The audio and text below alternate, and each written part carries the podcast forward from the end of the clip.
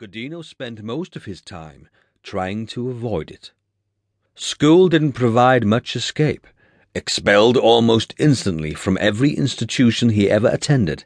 From the age of ten, he took to wandering the streets, returning home only when hunger drove him to it. His father had been drunk for as long as Godino could remember, and frequently beat his wife and kids senseless.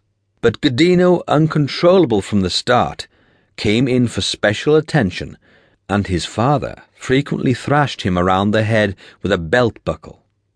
By the time he was sixteen, he had twenty-seven scars on his head to prove it. Most people regarded him as a slightly demented but harmless local pest. In fact, behind his somewhat vacant gaze, Godino was a very resourceful killer. At the age of seven, he was busy torturing to death every animal he could get his little hands on, and then keeping them under his bed in a box.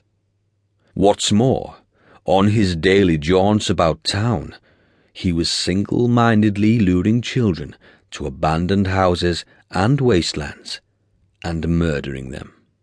It took him a while to get it right.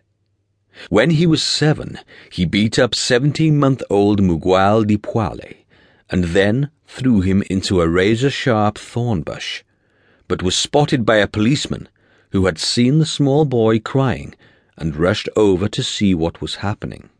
The resourceful Santos began caressing the boy, told the policeman he had found him in the bush, and insisted that he take him back to his mother.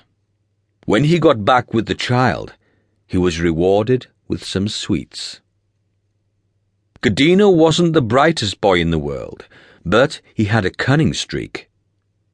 Of the eleven times he tried to kill, he was interrupted five times by nearby adults or police, but managed to talk his way out of it every time. Even when he was taken to the police station, which happened three times, his age worked in his favor, and he was released soon afterwards. Moreover, in most cases, his victims were too young to even talk. A year after trying to kill De Paoli, he hospitalized toddler Anna Neri for six months after trying to cave her head in with a rock. Believing the girl dead, he found the girl's father and told him that he had found her lying on the ground and that she had fallen over. Shortly after that, he claimed his first fatality. He was never able to remember her name properly, and her body was never discovered, but he did remember later that she was too young to walk, so he had carried her to an abandoned patch of land, where he buried her alive in a ditch. It was March 1906, and Santos Godino was nine years old. In the same year, his father gave up on him and took him in to the local police station, complaining that his son was utterly indifferent to any kind of authority whatsoever. As well as hurling rocks at the neighbors and seriously injuring them, by now Godino was also attacking his brothers and sisters. His father told the police that if they didn't take him into some kind of custody, he would kill the little bugger himself. He had, so legend has it, on that very morning found a dead bird in his boot. A present from Santos, no doubt.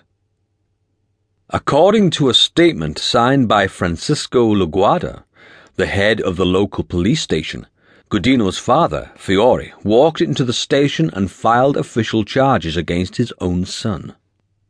The statement reads as follows In the city of Buenos Aires on April the 5th, 1906, a person appeared before me and identified himself as Fiore Godino, a 42 year old Italian immigrant who has been living in Argentina for 18 years. During his testimony, Fiore Godino said that he had a son called Cayetano Santos, who is an Argentinian citizen by birth and who is nine years and five months old. Fiore Godino contends that his son is uncontrollable and rebellious and does not respond in any